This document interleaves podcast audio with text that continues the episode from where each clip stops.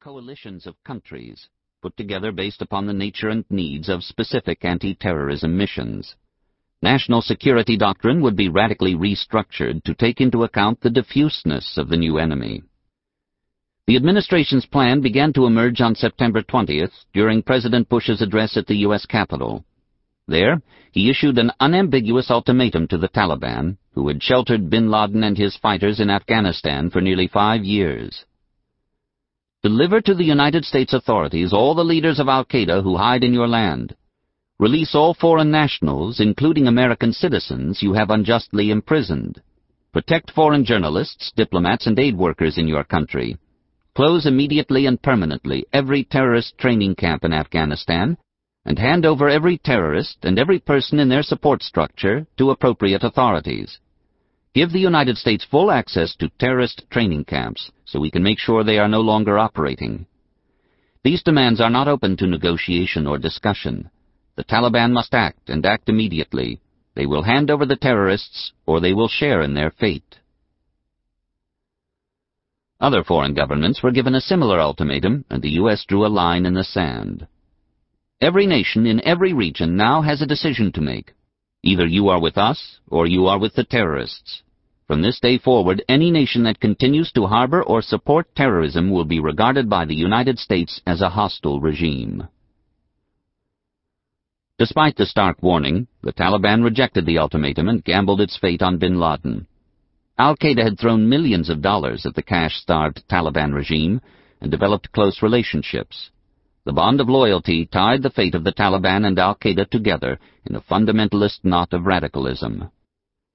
On October 7th, President Bush announced that the military had begun strikes against Al-Qaeda and Taliban targets in Afghanistan. Using American air power and Northern Alliance proxy fighters, the U.S. pushed the Taliban from power, dismantled the terrorist camps, and killed al-Qaeda fighters. Surviving Taliban forces and al-Qaeda operatives were forced into hiding, mostly in Pakistan near the Afghan border, where even the central government of Pakistan hesitated to go because of the ferocity of local tribes.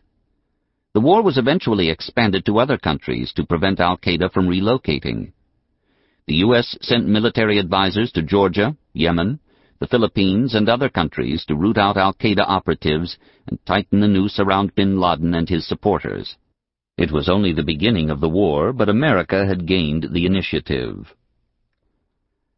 Throughout the first year after the 9-11 attacks, the U.S. response targeted radical Islamic terrorists who, as President Bush put it, were traitors to their own faith, trying in effect to hijack Islam itself. With a twist of rhetoric, Bush and other world leaders dismissed al-Qaeda as part of the lunatic fringe, outside the boundaries of Islam. They were portrayed as isolated, deviant, and perhaps even psychologically imbalanced. Kill or immobilize these violent religious usurpers, so the argument went, and you end terrorism. But is this true? If al-Qaeda is dismantled as an organized enterprise, will Islamic terrorism disappear? The administration seems to think so and is betting its future national security on an anti-terrorism policy directed at destroying al-Qaeda's infrastructure and eliminating its leadership. The U.S. clearly needs to stop imminent terrorist attacks by al-Qaeda operatives and wage military campaigns and law enforcement operations against those who support terrorism. But this alone will not win the war in the long run. Al-Qaeda fighters are not terrorists of convenience or mercenaries. They are deeply religious radicals who believe that fighting in the name of God is the only thing that will save them from the hellfire. If they die in the process, so much the better, since it assures them martyrdom and a special place in paradise. If they aren't killed, then it means their mission will have succeeded, and the infidel Americans destroyed. Such an enemy cannot be eradicated through military operations and law enforcement dragnets alone, since there are always others to take the place of the fallen. The violent true believer can only be stopped if the ideas that nurture violence and terrorism are discredited. Convince those who would join the terrorists that the ideas of violence are not the ideas of Islam, and the flow of future recruits may slow to a manageable trickle. Given this scenario, it is important to understand al-Qaeda's beliefs and how these are related to the beliefs of other Muslims.